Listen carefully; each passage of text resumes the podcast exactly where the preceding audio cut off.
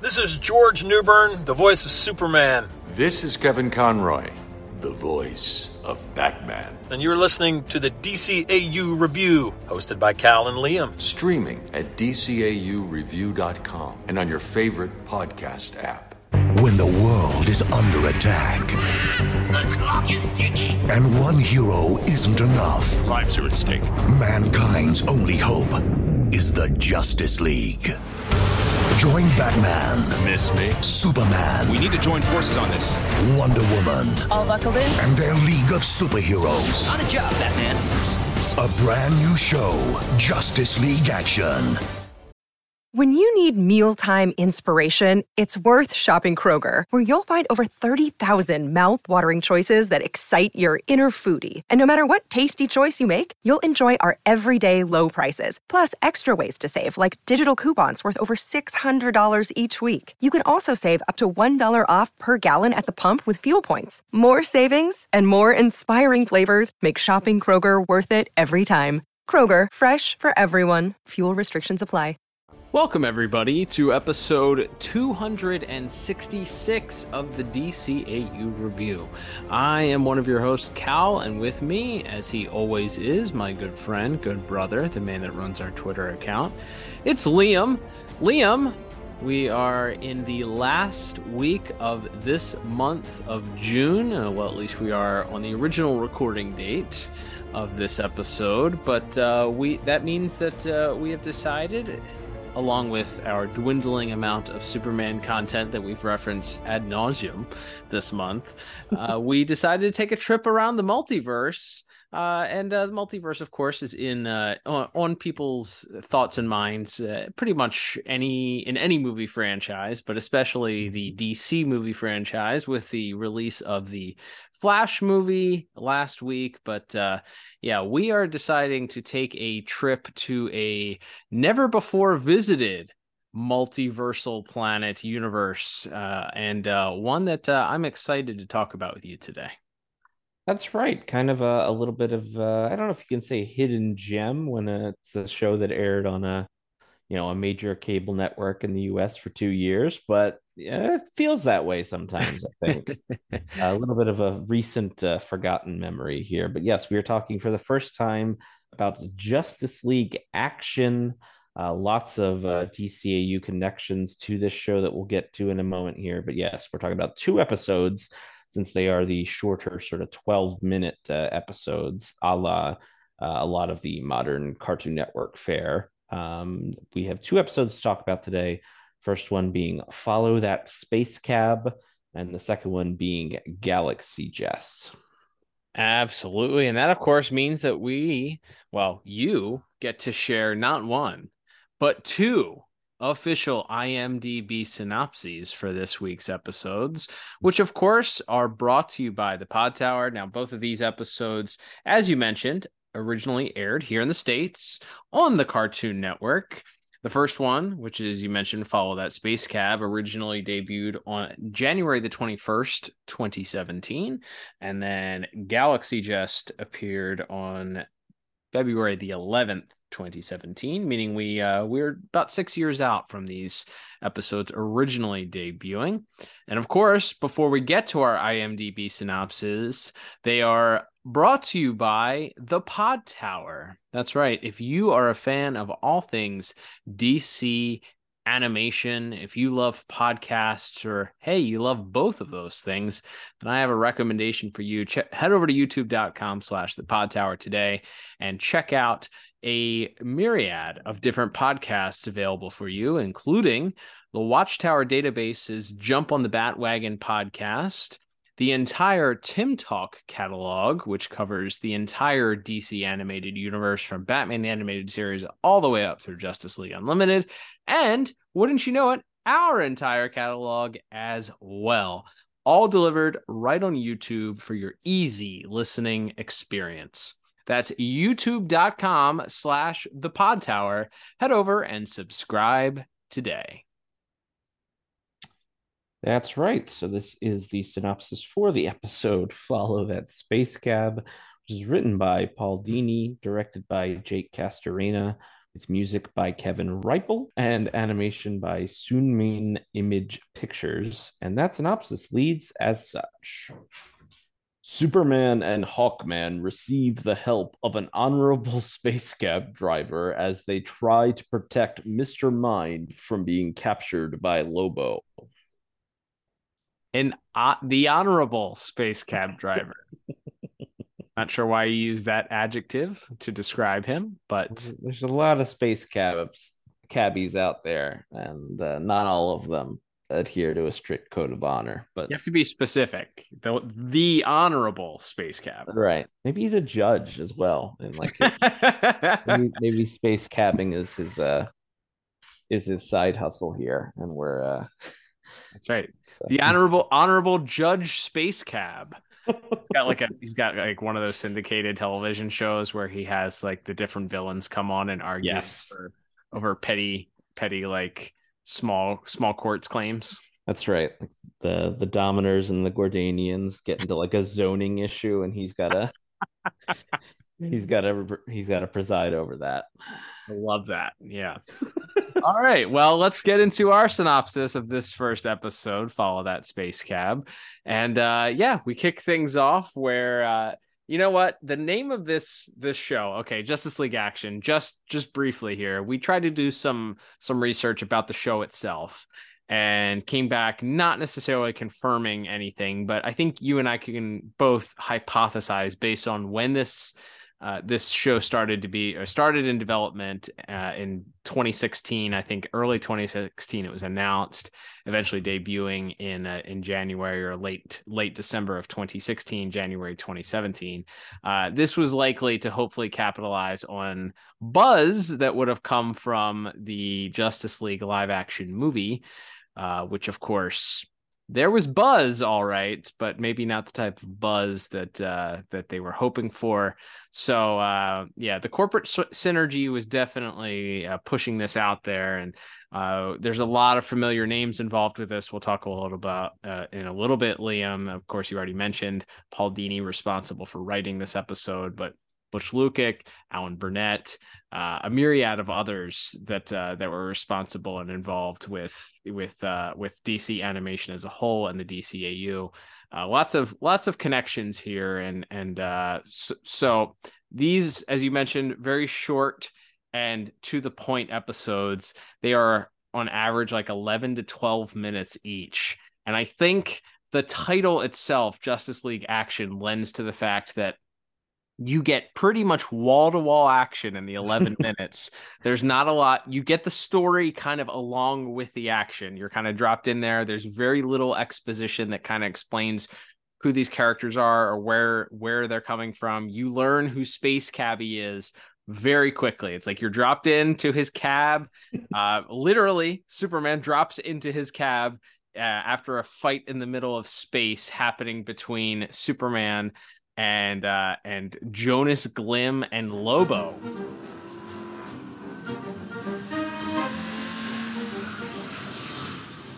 Well, this day was a wash. Ten hour shift, all for one fare between Tamaran and Korugar. Think I'll drop by Al's diner, flirt with Darlene, and call it a. Huh? Whoa, whoa, whoa, What's. Su- Superman? Hey, you're you're Superman. I, wow, Superman in my space cab. Drive. Yes, sir. Where to? Away from them.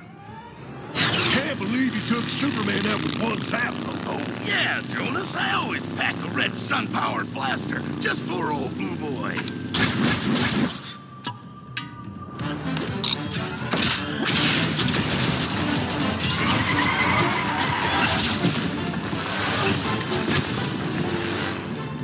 Addition to everything else, you've got Lobo after you? I kind of took out a loan from Boss Cat the gangster to finance my last conquest.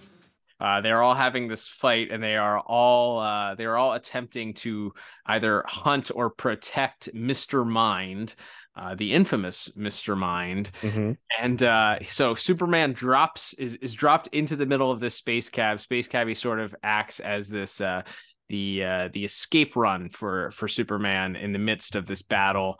uh, that uh, that Superman and Lobo are having, and then it's kind of like the chase is on at that point.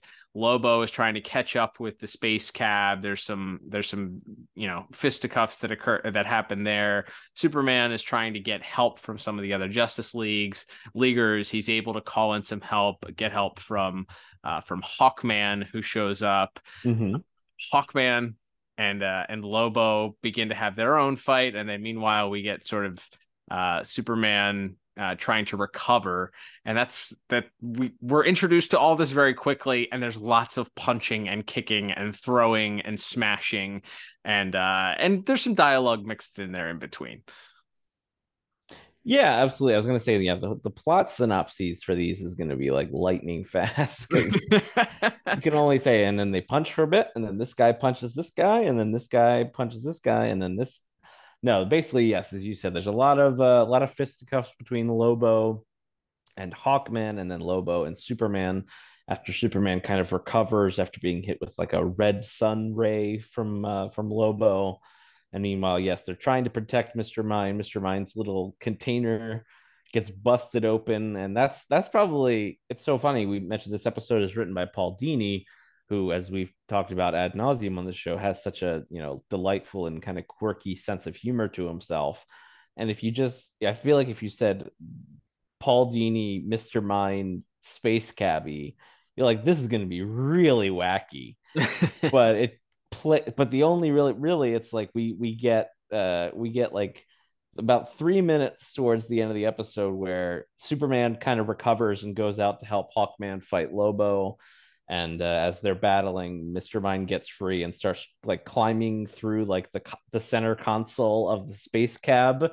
And so uh, the space cabbie has to sort of uh, have a, a battle of wits with mr mind and Mr. Mind is seemingly out of reach and is, is about to outsmart him. But uh, but the space cabbie kind of plays to Mr. Mind's ego, mentioning that he's this uh, world renowned super criminal that almost almost destroyed the Justice League single handedly, and he asks him for uh, for a selfie.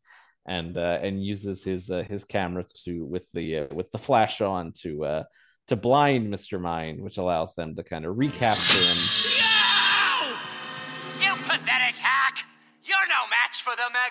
Magnificent Mr. Mind. Mr. Mind? The Mr. Mind? Is there another? The Mr. Mind who fought the Justice League to a standstill? The same. Mr. Mind, the ruthless, evil intergalactic villain? I prefer visionary iconoclast, but all right. Mr. Mind, sir, I've had a lot of celebrities in my camp, but never anyone of your stature. I'd think not. It would mean the galaxy to me if I could just get a picture of us together. It's for my collection here. No. Please? Oh, very well. But don't touch me. Ah! My eyes! Gotcha! Treachery!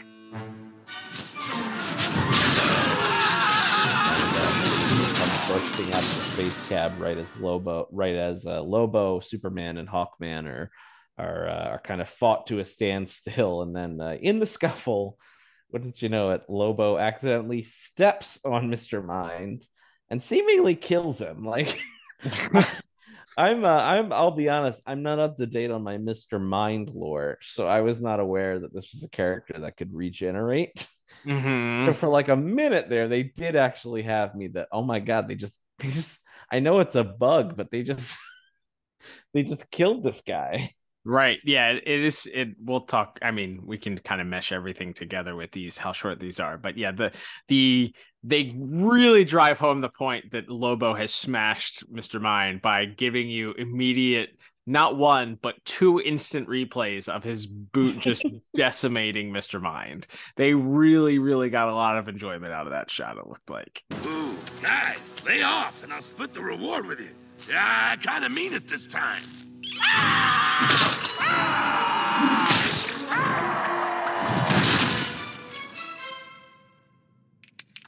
Dude, I got some mind on me. Oh, I may throw up. Just enough proof to collect the reward. Ha! Here, Simp. I said I'd split it with you. Well, it's been a party.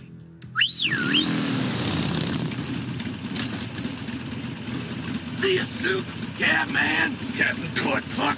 Cluck. Oh man, I never thought you guys would come in second to that creep. So, uh, so Lobo uh, use, grabs a tissue and pulls a little bit of Mister Mind's DNA off of his uh, his shoe and decides that's a uh, sufficient enough evidence for uh, for Boss Cack, the guy who uh, wants Mister Mind captured. So that'll be evidence that he uh, that Mister Mind is dead, and Lobo will get his res- reward. And so he uh, he speeds off to collect that reward. But of course, uh, Boss Cack not not too sure that Mister Mind is actually dead. And uh, right at that moment, we cut back to Mister Mind, who has regenerated here, and he's so proud of himself having having regenerated and seemingly outsmarted uh, all of the heroes and then Lobo as well, only to discover that he's regenerated inside of a another containment device. This time inside the Watchtower, with uh, with Superman, Hawkman, and Space Cabby there to uh, to celebrate with uh, with another picture as we uh, as we fade to black here on our our first of two episodes. Yeah. So, um, as far as the plot is concerned, it's hard, as we have sort of alluded to, based on the the the nature in the episode. It's it's very very quick. Um, I think I like the idea uh, of Paul Dini writing an episode that includes sort of some of these ancillary goofy DC characters like Space Cabby. You know, that's a that's not not one that you would probably uh, that the layman on the street would know. So Mr. Mind sort of lives on even through his uh his even though his appearances in both Shazam movies were sort of like the uh the the uh, the legendary nerd out moment for those two two movies. Uh, it he doesn't have a lot of mainstream uh, credibility, we'll say. So you have some some goofy some goofy DC characters, and then you mix in Lobo, who obviously had such mainstream recognition in the 90s but has since kind of dropped off certainly isn't as well known uh, mixed in with Superman and Hawkman. So yeah, you you have some fun there, but I th- I don't think there was enough time other than like the interaction between Mister Mind and the Space Cabby, where Mhm. he manages to outsmart him by blinding him with the camera. Um, I you don't have as much like goofy, zany, typical Paul Dini off the wall type humor uh to showcase with that said though it's it's it's a fun 11 minutes. It's it is certainly action packed there's a lot of fighting that occurs uh, between hawkman superman and and lobo. There is some some uh some some great visuals that we can talk about in just a moment. But yeah i think it's it is certainly very quick and thus hard to sort of adjust to to to appreciate. But i think if i was watching this and i was you know 10 years old or 8 years old i think i would have gotten a big kick out of it. And as an adult i can appreciate the fact that they used this cartoon to introduce some of these lesser known Mhm. you know uh, golden and silver age characters that people probably wouldn't be uh, as familiar with. Did space cabby make a, an appearance in in uh brave and the bold do we know that's a great question. I don't know if he. Uh, that seems like one that would be right up uh, right their that's alley to fit in somewhere. for sure. I, I would be curious to know if uh if he did indeed make an appearance there. Because if not, again, this is sort of like Detective Chimp or like Mhm. one of those one of those just off the wall. Like can't believe this is what's the uh what's the Earth is it Earth X? What's the Earth with the like the rabbit and the Earth C. yeah, yeah, yeah, yeah, yeah. So like one of those zany things that you just bring in that's like, man, I can't believe this was a thing at one point and and DC is acknowledging that it existed in this way is, is kind of funny. So yeah, I liked it. I ended up going with a six out of ten for plot. Um, I think that the the having the Lobo, Superman, and Space Cabby all in a in an episode uh, kind of sets the tone for what you can kind of expect, I guess, for this, where you have some of those weirder off the wall characters that you might have expected to see in in the Brave and the Bold, uh, and then you get you get to interact with them in a in a like in a dash to the finish here with with an 11 minute cartoon.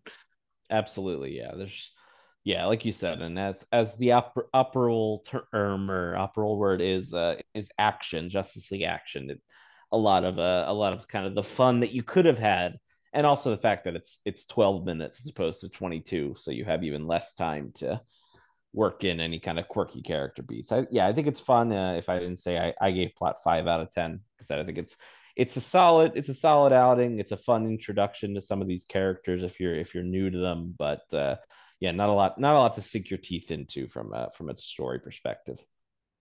There you go.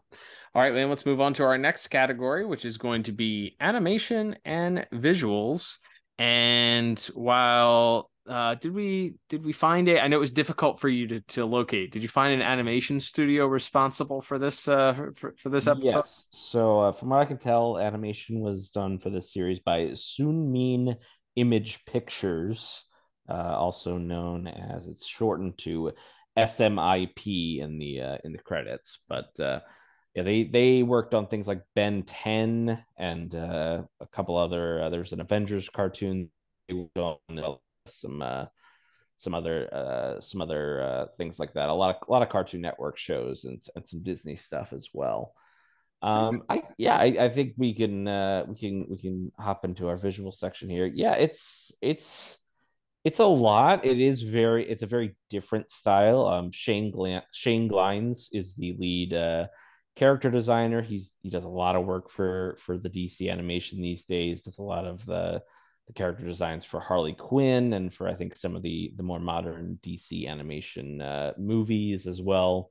Um, so it's uh, this show's definitely got a unique look to it. It's it's hard for me to explain. Like it's very simplified. Like in some ways, it feels even more stripped down and simplified than like the new Batman Adventures Superman style. Mm-hmm. Um, but it's it's also but it's a very like vibrant and bright and colorful world at the same time, and there's definitely a uh, a flair to uh, and there's uh, a life to the to the action and and to the uh, to the characters as well.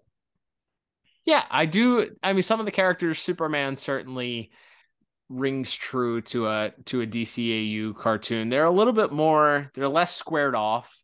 Uh, mm-hmm. I think they're a little bit more angular than we were than you would typically expect, but uh, not as the the jaws are definitely not square. So the jaws come to a point. Everybody's uh, you know a little bit a little bit more angular, I guess. So maybe if you had a hybrid baby between like the Batman and DCAU if like if they made it, you might come up with something that looks somewhat similar to this, I guess. I, I don't know, but as you mentioned, you know, Shane Glines, of course, his work on Harley Quinn and a lot of other projects that he's been involved with, but um yeah, I I do like the the overall aesthetic of the way that the show looks. It doesn't it doesn't look like a copy and paste from any other show necessarily like but it also doesn't feel alien uh completely. Mm-hmm. uh, you know characters a lot of the characters don't necessarily um i guess you have your human character that kind of looks like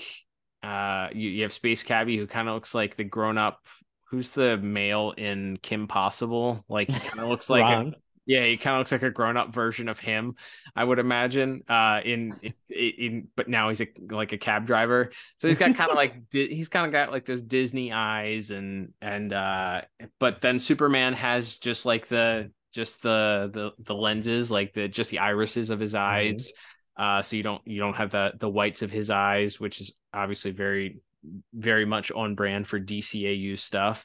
Um, we'll talk about some of the other character designs in in uh it once we get to the other episode. But Lobo looks like Lobo, except he's got like he, he kind of looks dreads. yeah he's got dreadlocks i was gonna say he he just is missing a hat and he would look like uh he would look like lemmy from motorhead he's got like oh, the yeah thick thick um you know handlebar mustache and uh, you know, his his uh his space hog looks really intimidating. He's got the big skull on the front, but he, they gave him like flames on it, and mm-hmm.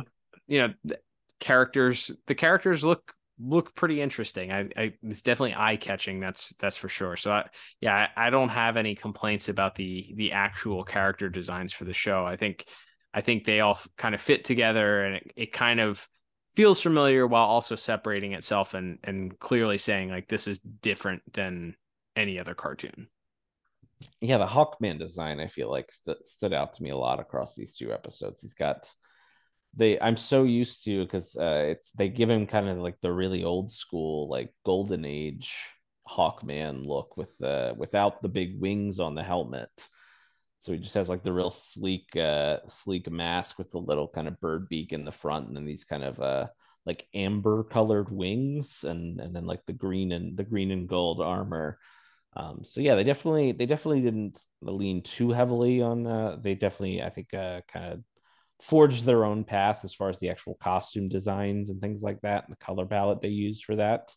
So that certainly stood out to me. And then yeah, as, as we said in this first episode, it's a lot of uh, a lot of action between Superman and Lobo, and then Hawkman and Lobo, and then uh, you know all the, all the big explosions. You said the kind of dramatic replays of Mister Mind getting squished uh, is a lot of fun as well. So uh, yeah, I, uh, I ended up giving visuals a seven out of ten for this episode. I think it's I think it's fun. Um, I do think yeah, there's something where like Superman's got is kind of very squared off, but a lot of the other characters, yeah, it's very very kind of like uh, very angular, very kind of sharp shapes. Like Space Cabbie has this very pointed, sort of more triangular face and and everything there. So I, I, yeah, I think they they gave everybody kind of a unique look. It's not kind of the the one size fits all uh male or or as we'll get to in the next episode female bodies in this episode. They kind of everybody has a really kind of unique look to themselves which i which i kind of appreciate here. So yeah i think it's a it's a fun solid episode. Like i said it's a lot of action. I like uh i like uh the the hawkman uh, hawkman lobo fight might have been my my favorite part of it. And and uh not a lot of uh like uh 3d animation too. Like the vehicles and everything are seem to be 2D animations. So I, I, appreciate that as too, because as we've talked about, that could be kind of jarring at times in, in these shows. So um, yeah, it's a, it's a, it's a, it's a pretty fun romp from a, a, visual perspective. Yeah, I agree. I actually gave it the same exact score. I gave it a seven out of 10. And uh, yeah, I, I, I did notice, I think, I think the space cab is I think that was a CGI vehicle with the the cell shading over top of it, but it's interesting mm. to see how well things have progressed. This obviously in 2017 um it, you know, coming out then. What was I'm trying to think about the things that we've maybe what have we reviewed that would have been before this that had CGI? I, I guess Brave and the Bold, right? Which was like more 2011 yeah. to 2013 ish.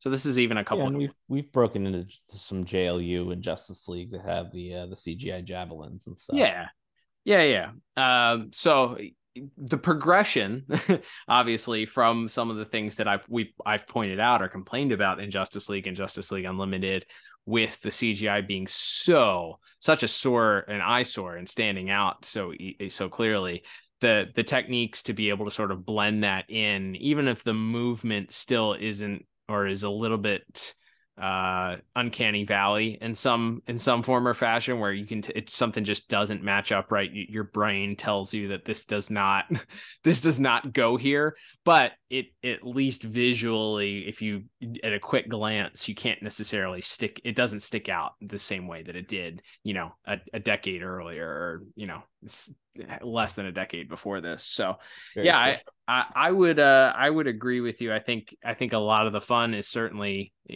in in the character designs in just seeing some of these characters that you know they're in in in the middle of outer space fighting for a lot of it.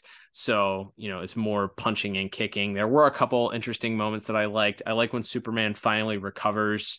Uh, he comes down to save hawkman in this abandoned uh, anthracite uh, mine, and uh, he he lands, and uh, just as he blocks like this this blast from a gun that Lobo is going to shoot Hawkman with, and they cut to Lobo, and he's kind of surprised, and he you know he's taunting Superman about you know he thought he was done for, and Superman yeah, mentions that the red sun ray that Lobo shot him with took away his powers, but the yellow sun recharges him. And just in that moment, the yellow sun raises behind him, and you kind of get this glow around Superman. It was just a cool visual. It was a, it was a, you know, it it was uh accompanied with the music swell. It was, it was a good, it was a good look. So I liked that.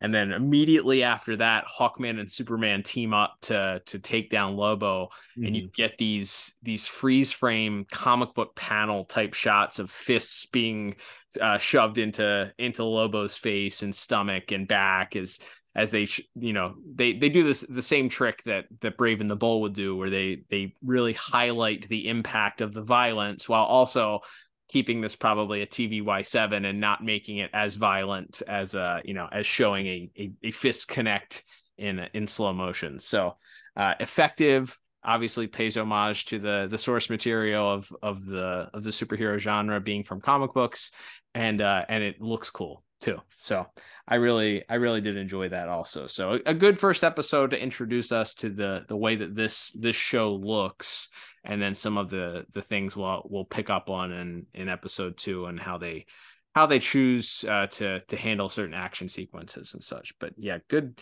good solid scores from both of us. Absolutely. All right, man, let's move on to our next category, which is going to be our music. And I am shocked that we don't have a dynamic music partner here involved with with this music. But that's not to say that this uh, the music is is any less grand or uh, or on par for what we're used to with DC animation. Um, I I thought, especially for this episode, being set in space Mm-hmm. It seemed that they really leaned into the the classic space odyssey of horns, swirling flutes. You get like you know when sh- when the space cab is moving through space, you kind of get that up and down flute sound that you would mm-hmm. get from a Star Wars soundtrack or you know a 2001: A Space Odyssey or something. Uh, so I, I felt they leaned heavily into that, and at least for this episode, you actually got to hear more of the of the soundtrack. It played more of a pivotal role. I think they were probably again leaning into the fact that this took place in space for the most part of it. Uh, mm-hmm. Uh, hey, it's in the name too, space, all that space cab. But yeah, I, I really liked the music.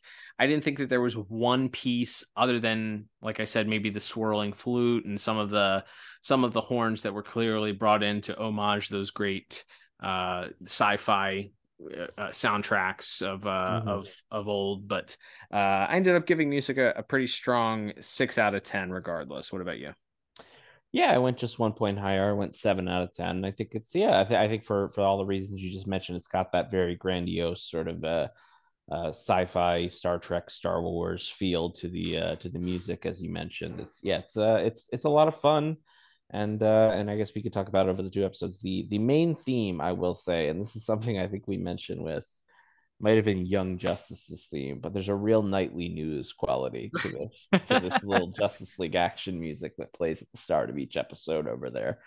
Seemingly very, uh, if we didn't mention this in visuals, very kind of Super Friends inspired, uh, inspired opening where we have all the villains and then all the heroes clashing yeah it, it's certain certainly pays homage I, I, think to the challenge of the super friends. I think that that's that's undoubtedly a uh, a wink and a nod in there someplace. But yeah and and because this is an 11 minute cartoon whereas with your 22 minute cartoon you typically devoted a you know 30 to 60 seconds to an entire credit scene this again it it's rapid movement. You get villains then heroes then vil- then hero then villains then heroes again and then we're done. And yeah so that may even even more so feel like it's a uh it's a it's a nightly news type type uh, intro there. You expect your weatherman and, and sportscaster uh to to show up.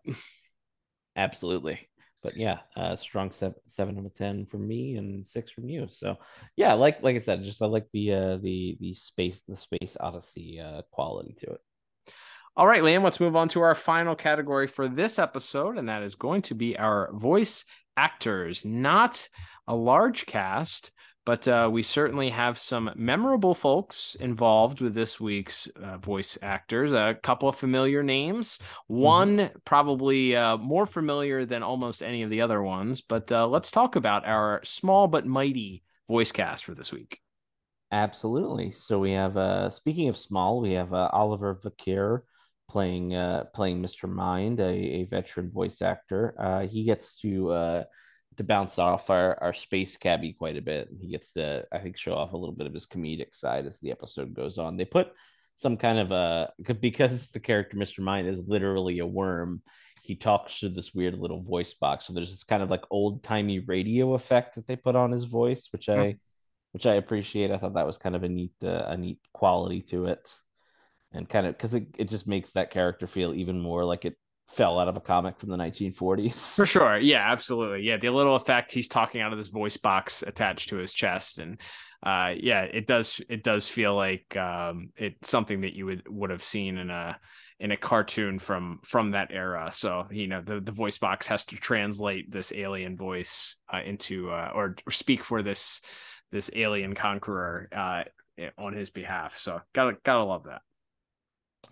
Absolutely. And then as uh, playing the voice of uh, Lobo in this one, another familiar one to uh, people who have listened to our show for a little bit. That's John DiMaggio uh, playing Lobo here. He's got a uh, he's got kind of like a a southern, I guess, like I guess, and maybe with the dreadlocks and everything and the Fu Manchu, they're kind of going for like a like for like that that like raspy like uh, like Dog the Bounty Hunter quality to him. What hit me?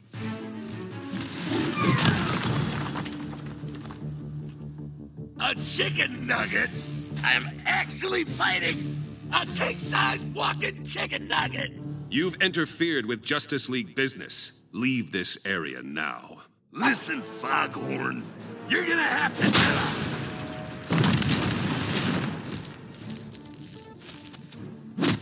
Okay. All right. Big Bird's got some game.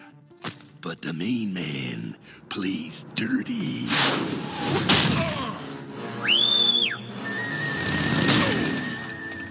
You know what? I could not southern twang to it.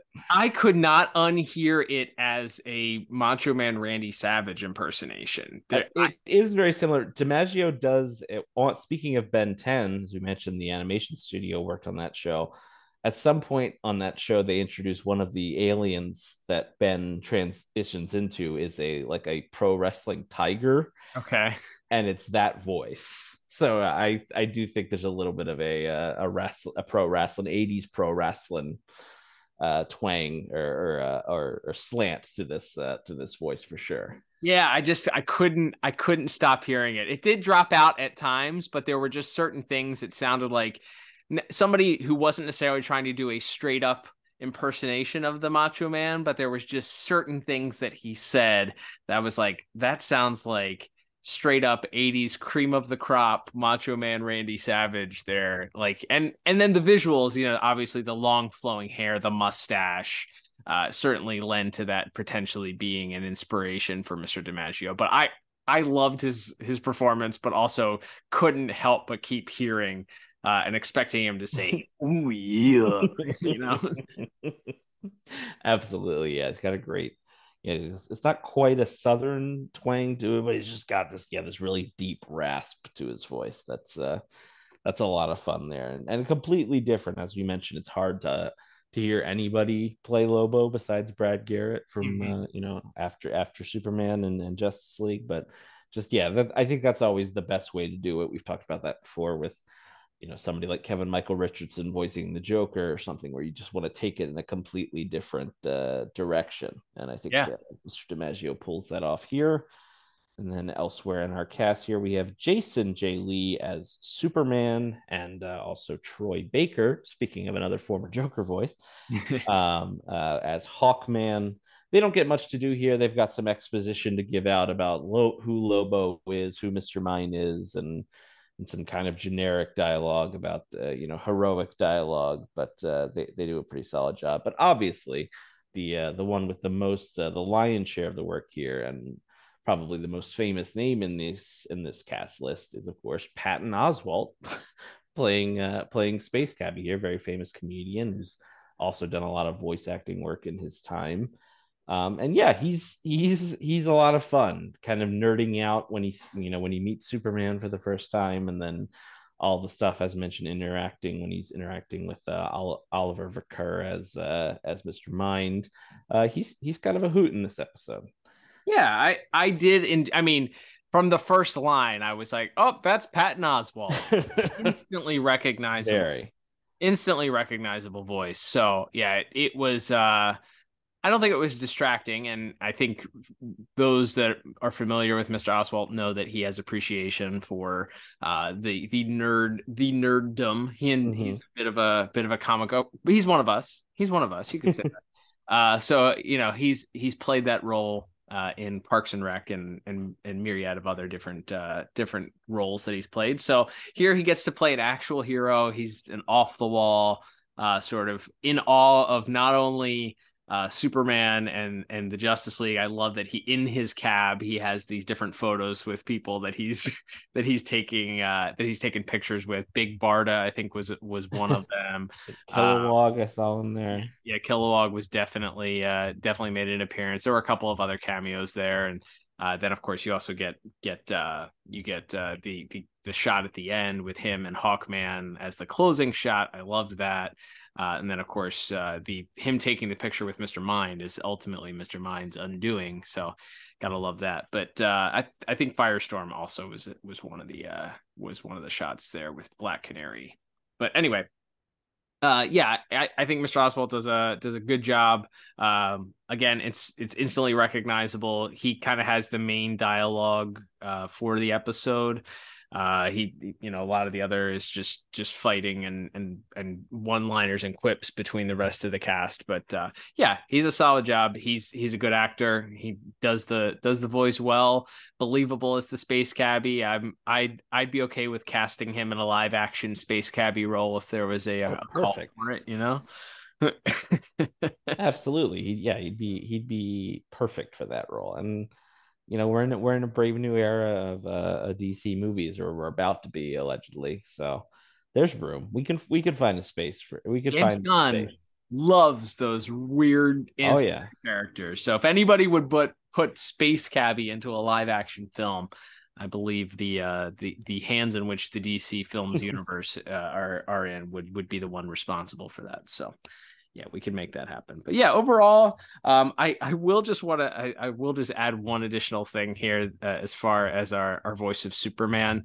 Mhm. Um, I, my note that I wrote down was uh he sounds like if you told AI to clone George Newbern's voice, like he sounds like there are par- times where he sounds nothing like George Newbern, but there are a lot there's a lot of the same inflections. It's like you sped George Newbern's voice up to like two two point five speed and then and then plugged it into an AI to to have it be cloned. Like it's it's very, very similar. There were times where I was like, gosh, that sounds so much like George Newbern. So Mhm. in a way, it worked for the for this episode because it was like, all right, we have all these new voice actors in uh in this show, nobody that I'm really familiar with. So that kind of felt like, all right, Superman is still Superman, even though it wasn't George Newbern. You know, it's kind of like when you get Troy Baker uh to come in and play the Joker. It's like kind of sounds like the Joker, kind of sounds like Mark Hamill.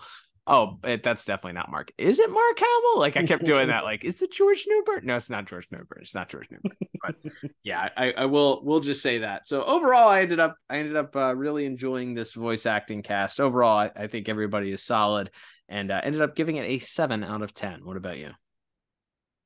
Uh, yeah, I ended up with the exact same score of seven out of ten. I think it's a it's a solid effort. Like we said, I think maybe you don't quite take full advantage of the comedic potential of getting all of these characters together because so much of it is action focused. But overall, what what we get is uh, is still a lot of fun. Absolutely.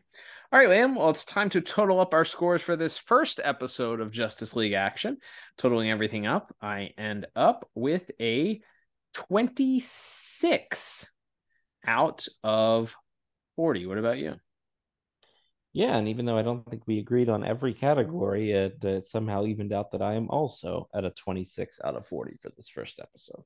There you go. Hard to recommend these as rewatchability. You know, would would I rewatch this? I will say that just so that I made sure uh, I took advantage of the fact that these were 11 minutes, and uh, just to make sure that I really, really, really got what I could get out of this. This being the first time I did watch this episode twice Mhm. uh, in in preparation. So I guess by default that says rewatchability, yeah. Um, but these feel like bite size enough where if you want wanted background noise to put on, it's kind of like Teen Titans Go. Like I appreciate Teen Titans Mhm. Go. You can put Teen Titans Go on while you're scrolling on your phone if you want background noise check back in hear a funny line check back out. Um, see a funny gag check back out. Like you know so it feels like these could be in the same vein um, you know because it's a lot of action uh, of, of fighting a lot of a lot of punching and not a lot of dialogue. So yeah i guess it's a i guess it's a one thumb up for a for a rewatch if we're gonna do that for these. Yeah like you said it's kind of tough because it is these all feel kind of self-contained to an extent. Um, there's not a lot of not a lot of hand holding. It's just kind of here's some characters and they're gonna go on a quick little adventure. So, but yeah, it's it's fun, and I think this is a great like like you said, if you're uh like like you said, I think at the start, like if when if this came on when I was like 10 years old, I would have devoured it just because of how many like weird and cool characters uh, got you know got used across this show and kind of lesser heroes got used across across this show. So um, that that it's kind of a fun way of doing like a you know it's a a, a good introduction i think to the larger uh, larger dc universe and some of those wacky uh, more forgotten characters like a space cabbie. So yeah there's there's definitely something to this uh, if you're if you're watching or or rewatch or looking to rewatch it if you perhaps watched it when it originally aired Absolutely. All right, Liam, let's move on to our second episode of the day, which means, of course, we will get our second official IMDb synopsis, also brought to you by the Pod Tower. Make sure if you didn't do so after our first announcement, head over right now to youtube.com slash the pod tower and subscribe to get our entire catalog. Uh, and uh, here are other 265 plus episode reviews right there.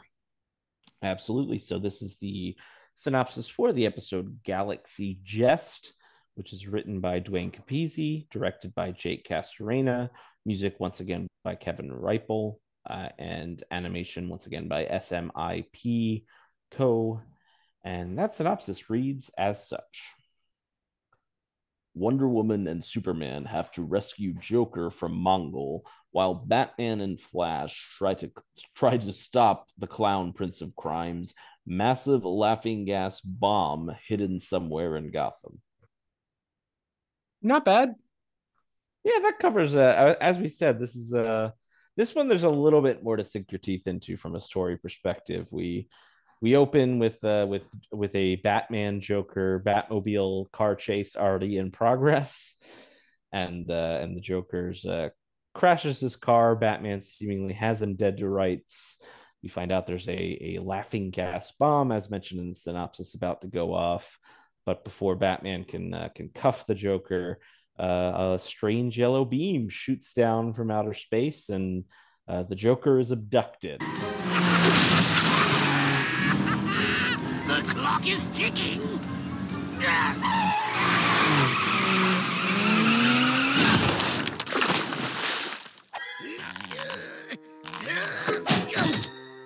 Parking is such a pain in this city. You're too late, Batman. The Gutbuster blows at midnight.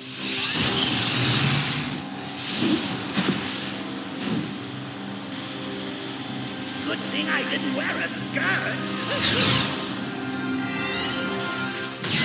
so Batman calls in the rest of the Justice League to uh, try to track down the Joker. While uh, so he sends uh, Superman and Wonder Woman into space to track down the Joker, while uh, he and the Flash continue to try to search Gotham for this uh, for this giant uh, laughing gas bomb. And we find out very quickly that the Joker has been abducted, which I think is this is it's it's funny because it's like if you thought one of these two episodes was written by Paul Dini, uh, you would think it was this one because right. the plot is so so funny of an idea. And to credit to uh, Duane Capizzi who did write this episode, but uh, that Joker is kidnapped. We find out he was abducted by Mongul and taken to uh, sort of this mobile ship uh, with him and his followers because uh, they wanna they wanna court Jester pretty much. They've they've heard tale of this famous Joker from Earth, and they want to hear some jokes.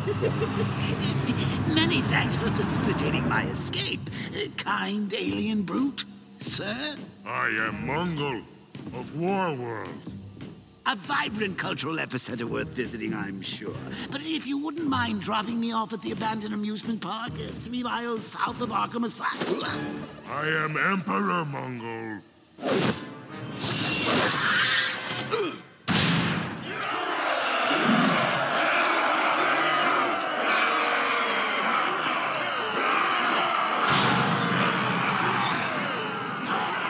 So what can I do for you, your heinousness? You are Joker of planet Earth. I am Joker of Earth. This is fun. Make warriors laugh or suffer. Uh, when you say suffer, you mean of embarrassment, right? and that leads us into a and we'll talk some about this probably in visuals and voice acting too but like a a montage of different joke styles that the joker tries out including including some you know traditional knock knock jokes and and then sort of he transitions into like a seinfeld observational humor about superhero names and Yeah. stuff It's great. He does straight up, he does puns, knock knock jokes. He does the observational humor. Then he talks about uh, he plays off of Batman and his uh, his in the Seinfeld humor about his uh, obsession with different bat things. Then using uh, superheroes' choices of of uh, of naming themselves these these these gr- giving each other these grand names. Yeah, very very very very funny that he's sitting there doing this, and no one is laughing, not a single laugh. Good evening, ladies and germs. Why don't alien invaders eat clowns? Because they taste funny.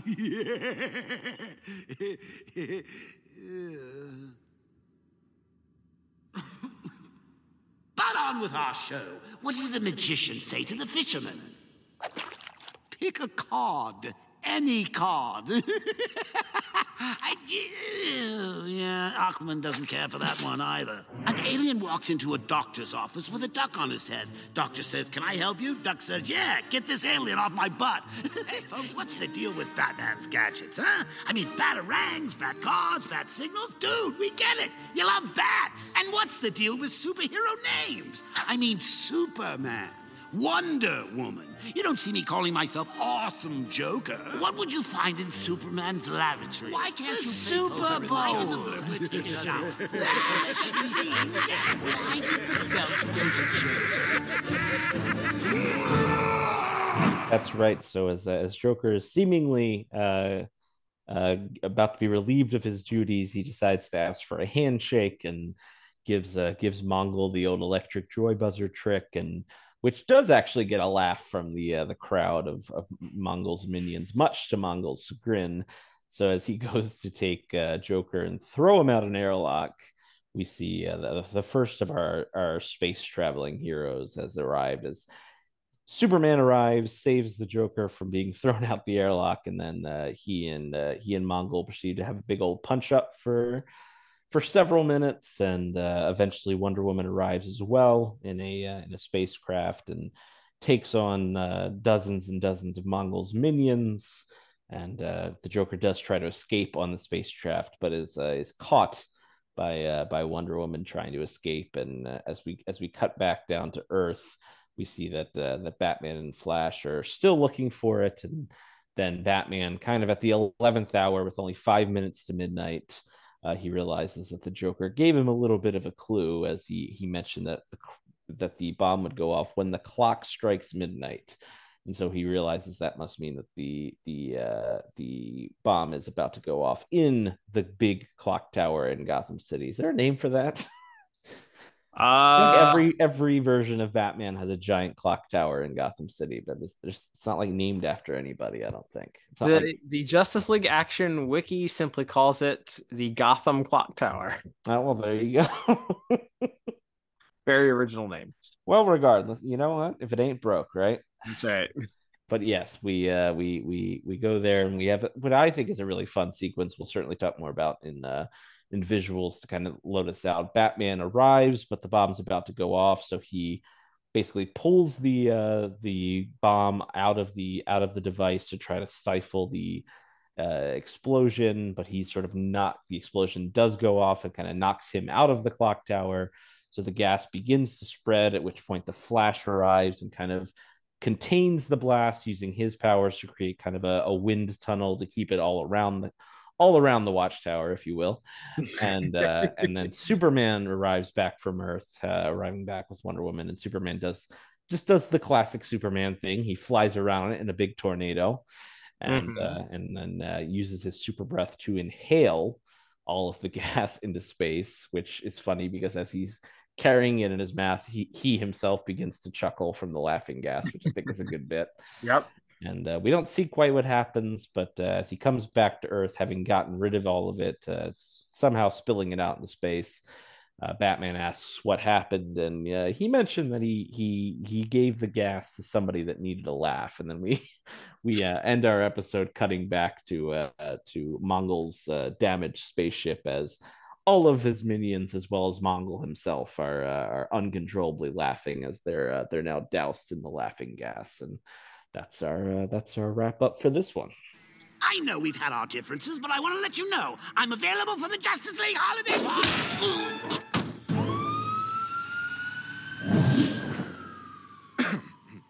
what did you do with the gas? I gave it to someone who needed a good laugh.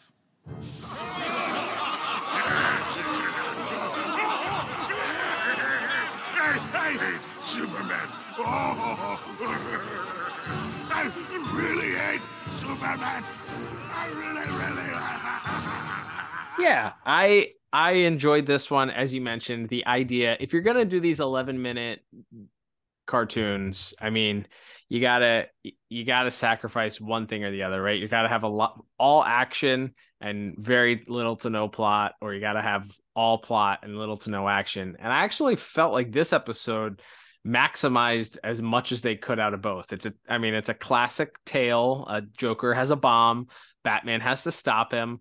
Batman Batman's tied up with the rest of the Justice League trying to find, you know, where this bomb is. But in the meanwhile, you have this side quest of the Joker getting sent off to hang out with Mongul, and then Superman has to rescue Mongul. Uh Joker is rooting for Superman to beat Mongul. Uh, and then then it's a race against time to stop this bomb. Uh, and all of that is in 11 minutes or 12 minutes, whatever it mm-hmm. is. It's it this I felt like really, really maximized what they could fit into this, having this central plot go throughout, and then you have this sort of side quest that also fits in there and doesn't feel like uh, something tacked on just to take up time either, because you don't have the luxury of excess time, mm-hmm. right? Because it's 11 minutes. Um, yeah, it's really fun. I really, really enjoyed it. I love the idea, the goofy idea of the Joker being ad- abducted to be a, a stand-up comedian, and in just in the same vein as uh, the Killing Joke, he's a terrible comedian. Yes, that is a really good bit. yeah, nobody's laughing at any of his jokes. Um, of course, he chose things that these these these brutes are likely not familiar with as his as his uh, comedy, but as his uh, subject matter. But you know the he, he's still not funny. Nobody finds it funny until he does something with slapstick, and then that gets him that nearly gets him killed. So, yeah, I really enjoyed this. I love the the goofy idea of it. it. The rest of the episode around that little side quest is is sort of standard fare, but uh, even in the midst of that, you get the uh, the punchline at the end with Superman sh- sharing the gas with Mongul. So, uh, I yeah, I enjoyed it. I ended up giving it a, a solid seven out of ten. What about you? Yeah, I give it. Uh, I give it one point higher than eight out of ten. Like you said, I just I think they really maximize their minutes. You get you still get plenty of uh, of action and fun superhero stuff. We'll talk about it. I, I really like the way they structured that ending there, where Batman pulls the bomb out and then Flash kind of contains the gas, and then Superman takes you know sucks it all up and then takes it into outer space. Like like seeing the the Justice League teamwork there, where everybody kind of uses their different uh, skill set to problem solve, and then uh, and then you get, like I said, plenty, plenty of, still plenty of punching for you in the middle of the episode, and then you have this really quirky and funny idea of uh, of the Joker being being forced to perform stand up for uh, for a bunch of aliens is, is a lot of fun too. So yeah, just uh, just just a hoot and uh, a very breezy eleven or eleven or twelve minutes here. All right, man, let's move on to our next category, which will be animation and visuals. And uh, we talked a little bit about, obviously, in our first review, the the way that these characters look. We get a, a couple of additional characters, other than Superman, of course, returning. Uh, but we get uh, we get our first appearance or our first appearance of the Dark Knight himself, Batman, who looking very much like his uh, new 52 costume with a gigantic bat. No, uh, none of these superheroes have underpants on the outside of their uh, costumes either. By the way, Superman no red underpants, Batman no black underpants. Sure. I was gonna say the Batman design. It's not. He's not big and buff. He's not the tank that the Ben Affleck Batman is, but it seems like maybe it's kind of based on that suit. Yes, got like the real short ears. And He's got like a, a black utility belt and the suit's gray, but it's like a very, very dark gray. So it, it seems like, I mean, this, this was in production kind of around the same time as that, uh, you know, as Batman versus Superman and, and Justice League were coming out. So that's probably not a, a complete coincidence and kind of similar with Wonder Woman. She has, you know, kind of the the the the Roman skirt or the and the, mm-hmm. the and the short and the sword and the shield and and her action beats as well. So big thigh high boots also. mm-hmm. So yeah, so this does feel very influenced by the the live action costumes of the time. Yeah, yeah, no, no doubt. Um, uh, so we also get uh, the Joker, uh, obviously appearing here, and Mongul Joker uh, looks pretty standard to Joker fare. Uh, he does have these uh, sort of creepy yellow eyes that they gave gave him, mm-hmm. which obviously we had a Joker with yellow eyes uh, first appear in Batman the animated series, so we we're familiar as far as DC animation is concerned with a, a yellow eyed Joker. But uh, this one, something about the color palette that they used, it, it almost feels like he's jaundice at times, um, especially because you every like there at least initially you don't really see the red line around his lips. So I think in the first couple sequences, it's either so thin that I didn't notice it, or it's not there, and then it's added later on in some of the close-ups. You kind of see it uh, towards the end of the episode. So, um, yeah, he's he looks a little bit uh, like the the color palette is a little bit darker. It's not as bright and uh, and and goofy as you're used to with like a, a I think the again the Joker with the those yellow eyes. It's not quite the same same uh neon or I don't think it's not neon, but like the I feel like the Justice League colors were sort of a muted neon in in that way, and then the obviously the animated series was was more straight up brighter colors. These these it just feels like it's a little bit dark, has like a dark wash over it or something like that. So, um, he but you know, it we'll talk about in our in our voice acting here shortly. It it certainly feels like the Joker in a, in a lot of ways.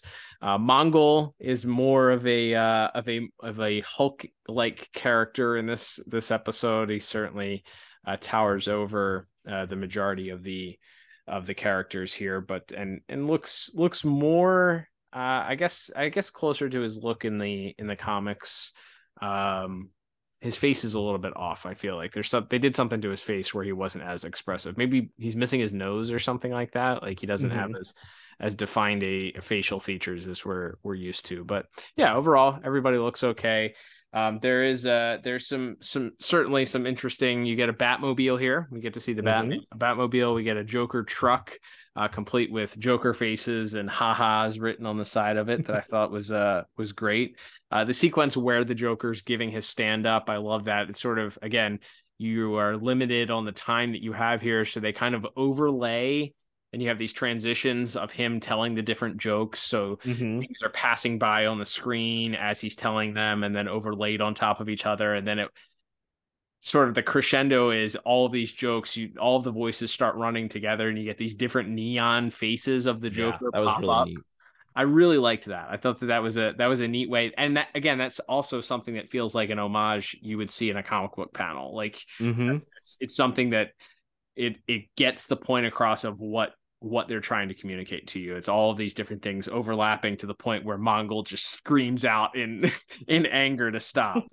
um so yeah, I I loved that. There's also the fight between the fights between Mongul and Superman are great. I love as the Joker is about to be expelled from the ship because Mongul is is is uh, furious at him for using the Joker buzzer.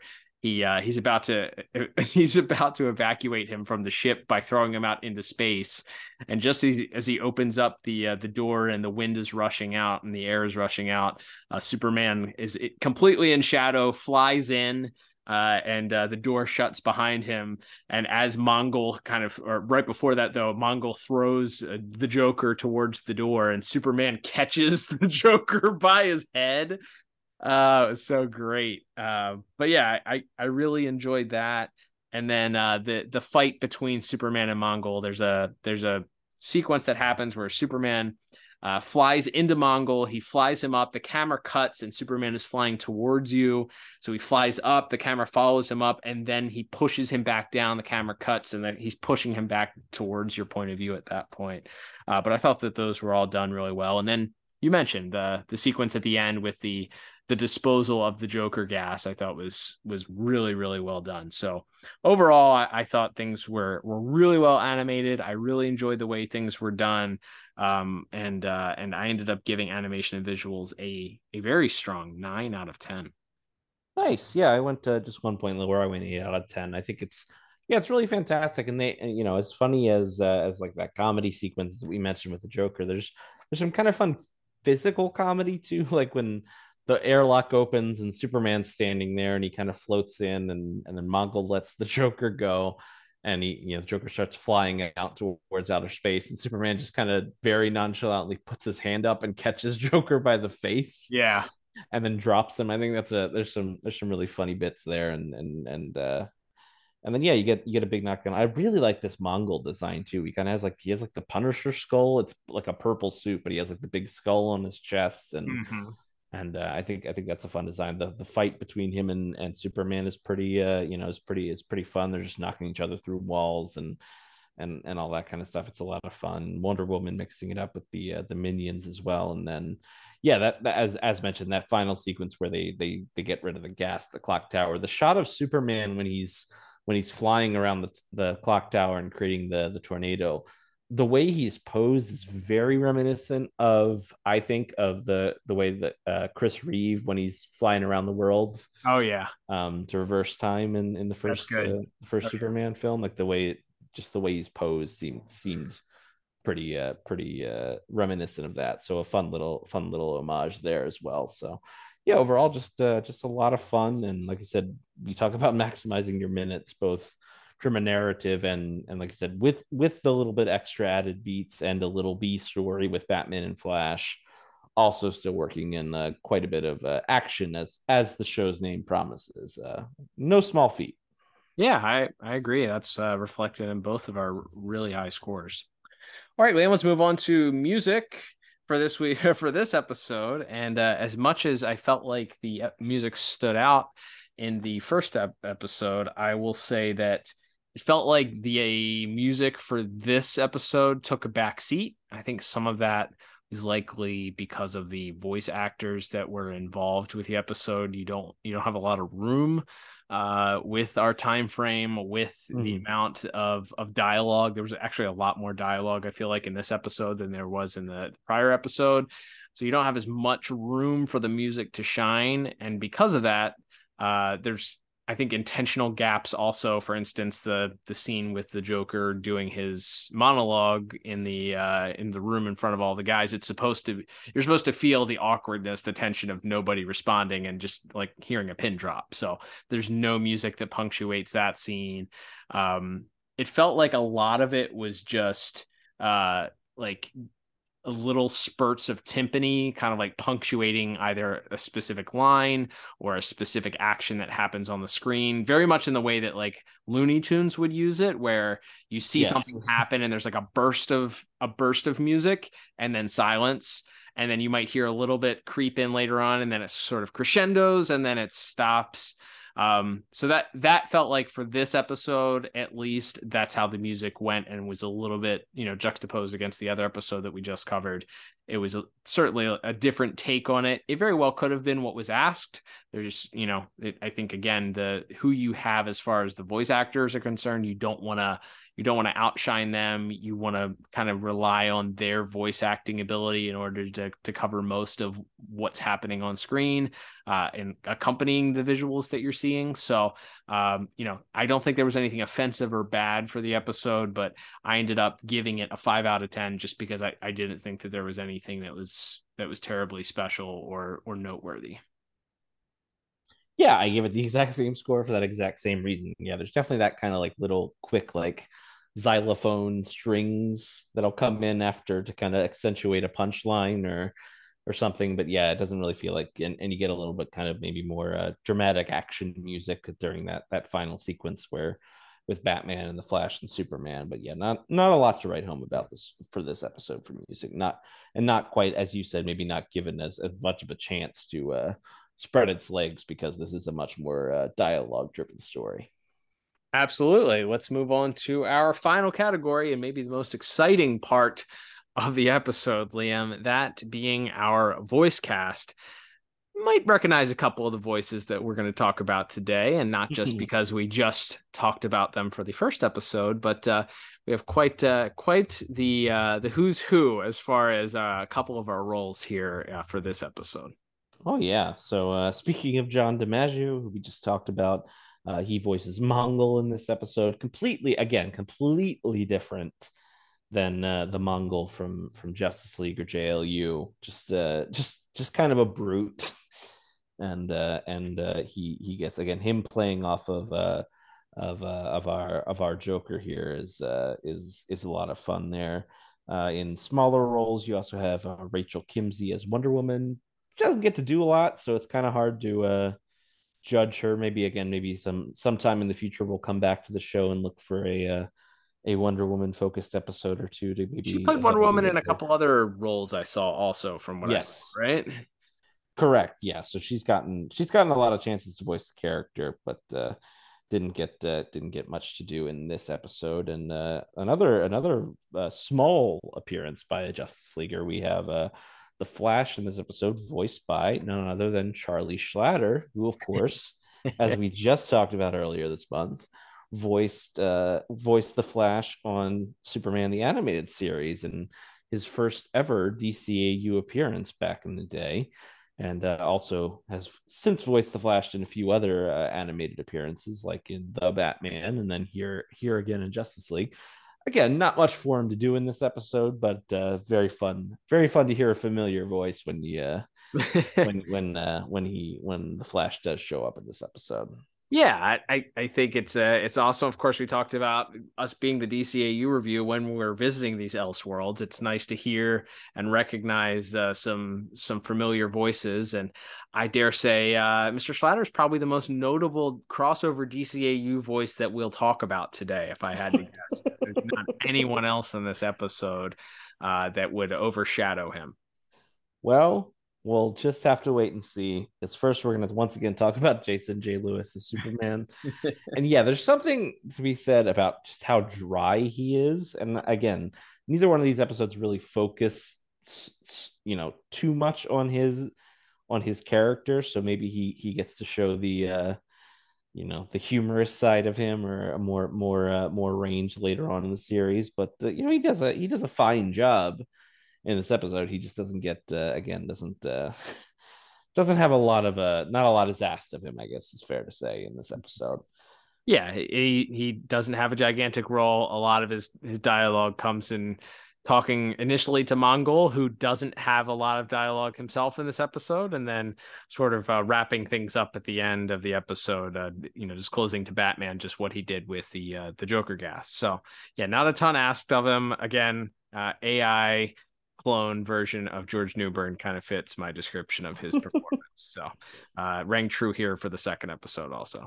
all right and then s- surprise we have a couple of more uh, dcau alumni to finish this out here as of course we have the uh, the great uh, kevin conroy voicing batman for this series and uh as uh, as was uh, as was the deal over the years you didn't you didn't get uh, you didn't seem to get one without the other mark hamill uh voicing the joker. And uh, i mean it's it's it's them doing the roles that they've made you know made iconic. I think like you said this joker gets to be a little bit sillier even than our you know some of the the sillier episodes of the animated series. So like he's he's he's pretty much a straight up uh, goofball in this which is a lot of fun. And as we've already kind of touched on the uh, the sequence the standout sequence is him interacting with john dimaggio as Mongul and then having to deliver these sort of various uh, various genres of stand-up comedy as uh, as he attempts to uh, to make his uh, make his his alien captors laugh. Uh, it's very it's a very very fun uh, fun performance from Mark Hamill and and a little, like I said it's it's obviously him as the Joker. But what more can we say? What more will we say? We've got you know we have and we'll continue to talk about him as the Joker. But I will say I think there's something a little bit unique about this one, at least from this episode, where he's just he's just a little bit more more silly, a little bit more spastic, and a little bit uh, a little bit sillier in a in a in a fun way that really fits the tone of this episode. Yeah, I think if you're comparing this, like it doesn't have the off the wall sort of silliness of Teen Titans Go. So it's not that silly, Mhm. but it's it's it's certainly more on the the somewhat goofy side. It's not it's not a parody. It's not it's not even it's not a mockery. It's not, you know, it's not even um tongue in cheek humor. There is still like a serious undertone to this, but there is it sounds silly saying it when all we do is talk about cartoons, but it's just a little more cartoony. Like Yeah. it's a little bit more. There's like a dash of Looney Tunes that's like that's like in this DNA. Um, you know, that things are a little bit when he's getting out of the the truck. Like he's he's kind of like stuck in the window, and then he pops out, and there's like a pop sound effect, and his body you know bunches up and then recoils and he talks about how it's difficult to find parking in Gotham. So you know it's there is there is something in this that this this is not this is not the on the more realistic side of things if you're looking at cartoons. So i think they play into that and some of that s- certainly comes out in the performance. This obviously is one of mr hamill's last performances i think as the joker what like one of the final times it rolls before he retired the joker um completely. Obviously he did it a few more times after this but um there's certainly you know his his his voice is a little bit more raspy as he's gotten older so there's something to that but i i think it it fits with the way that this character because he's just he's just a little bit more goofy. He's less the sinister killer clown that we've seen in the DCAU or the homicidal clown that you see in the Arkham games or Mhm. you, you know this is more of the I guess this would be the the comedian if you're gonna go gonna go the through the three Joker route, right? Mhm. He's just he's just a little bit funnier, a little bit goofier. Um, you know, yeah, I, I would say I would say that probably fits fits who this this Joker version of Mark Hamill is if we're going down the three Joker route. So yeah, it's uh it's unsurprisingly very good. Um, I think the the when he said "Go Superman" and then he pauses and then you know his face scrunches up and he goes, "Ooh, yeah it's like that classic Mark Hamill. Like love it. Uh, yeah, really, really unsurprisingly, very good at playing the Joker. Yeah, absolutely. It's it's a lot of fun, and uh, and like I said, just a, another side all these years into the role uh, is is always fun to see from from Mr. Hamill. So, yeah, for uh, for a pretty strong voice cast, uh, obviously bolstered by by Mark Hamill, I uh, I gave voice acting another very strong eight out of ten for this uh, for this week. Yeah, I went. Uh, I went just one point higher. It's hard for me to have Kevin Conroy and Mark Hamill in a, in a cartoon playing those roles and uh and not just be giddy inside and enjoy it. um, you know, it's um yeah, it just gives me the feels. I love it. Uh, there's no one better.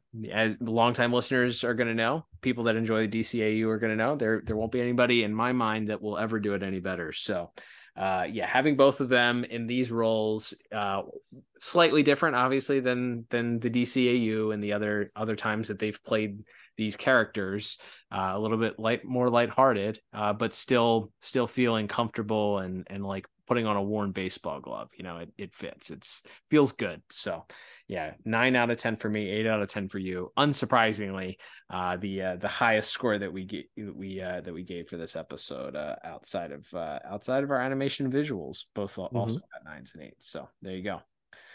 All right, Liam. Well, that will begin to uh, to wrap this episode up. So, totaling everything that I have here, I end up with a a pretty impressive thirty out of forty. What about you? Yeah, and I ended up just one point lower at a 29 out of 40. So, yeah, I think if this is if you're keen to just check out this this show for the first time, I think this is a great one to start with. Obviously, you get to ease in because you have some familiar voices as far as your voice actors go and it's but it's i think it's just a, it's just a delightful uh delightful 12 minutes yeah um, I, I I would wholeheartedly agree. I would also say that uh, just for those listening, if you're listening to this, uh, at least for now, at the original recording date, uh, this is available on Amazon Prime. Do not believe Google that tells you that it's available on Max. As you know, a lot of things have been shuffled around in the, mm-hmm. the Warner Brothers Discovery uh, selling off of intellectual properties or licensing of intellectual properties to to mm-hmm. different uh, different streaming services. Which, so. which again, I just want to reiterate, I love. I love that. You're a big love, brands guy. People love brands. People I love synergy between brands. And I like when one brand sells their intellectual property to another brand. Yep. Yep. You're all about the corporations. Anybody that knows Liam, one thing that he loves, it's big corporations. Yep. And, a toast to unbridled capitalism. that's uh, that's our that's our favorite quote here at this at the DCAU. It's pretty much what we share for. Yeah, what, right. uh, we live for, stand for. Uh, but yes, uh, so check that out if you're if you're interested. You have Amazon Prime, like most of most of America probably does. Uh, it's available for streaming there but uh, the entire series is. So yeah, if you haven't watched these episodes, haven't watched uh, any of Justice League Action, this would probably be the one of the two that we reviewed. I would invite you to watch this one also, not only just because of the the fun that's had, the goofy goofy story uh, here that that we had written by uh, written by uh, Duane uh, Capizzi that, as you mentioned, has done countless different DC animated projects. Maybe most famously the the, the Batman uh, cartoon and some of the uh, some of the other uh, more direct to video DC animated projects. I think he was involved in the Superman Doomsday movie also. So uh, yeah, lots of lots of DC stuff under his belt. But uh, yeah, this one is uh, is just a joy for multiple different reasons and and will probably feel right at home for DC AU fans. So uh, definitely recommend this one. If if we're giving rewatchability recommendations, maybe instead of a rewatchability, it's like, hey, is this worth checking out? Yeah, I'd say I'd say it's worth checking out this episode. Agreed. All right, Liam. Well, that will begin to wrap us up for this week's episode. Thank you, everyone, for tuning in. We appreciate it. If you would like to support the podcast, as so many of you do, thank you, first of all, to all of those that regularly support the podcast. If you like us on social media, talk with us on social media. If you subscribe to the podcast and donate your hard earned dollars every month, if you've bought a piece of merchandise, if you were listening to this episode, uh, we thank you. Thank you for supporting us. Thank you for listening to us. Thank you for allowing us to do this and uh, and have an audience to to interact with. Uh, don't forget, if you haven't done so already, plenty of free ways to support the podcast. Subscribe to us on your favorite podcast app or on the Pod Tower on YouTube or both, actually. Both of those things will support us. So uh, subscribe to subscribe to us. Leave us a review. Comment on our videos on the the pod tower on youtube. We do check those comments and we'll interact with you there. You can tweet at us at dcau review. Follow us there. Follow us on instagram at dcau review uh, lots of lots of ways to interact and and uh, support the podcast for free leave a review for the podcast on the on your favorite podcast app uh, there's also some some ways to support us monetarily in the show notes, a link to our, our store, or if you want to buy Liam and I a coffee, there's a way to support us monetarily there. And uh, Liam, we are uh, going to continue here, uh, turning the calendar page. Believe it or not, or, or not, we are uh, more than halfway finished the year 2023, and we will be moving uh, to the month of July. And uh, I think it's about time we return back home for some uh for some fun. What about you? That's right. We'll be going back to uh, to where it all started next month with another month of Batman the animated series reviews and we are kicking things off with uh it's just a month of uh I don't know if they're all going to be classics. We'll we'll be the judges of that. Uh, but uh, we've got a lot of uh, really memorable episodes as we make it into kind of the last the last third of these uh, Batman, uh, you know, Batman the Animated Series, Adventures of Batman and Robin episodes. And we're kicking that train off next week with the episode Harlequinade. Man.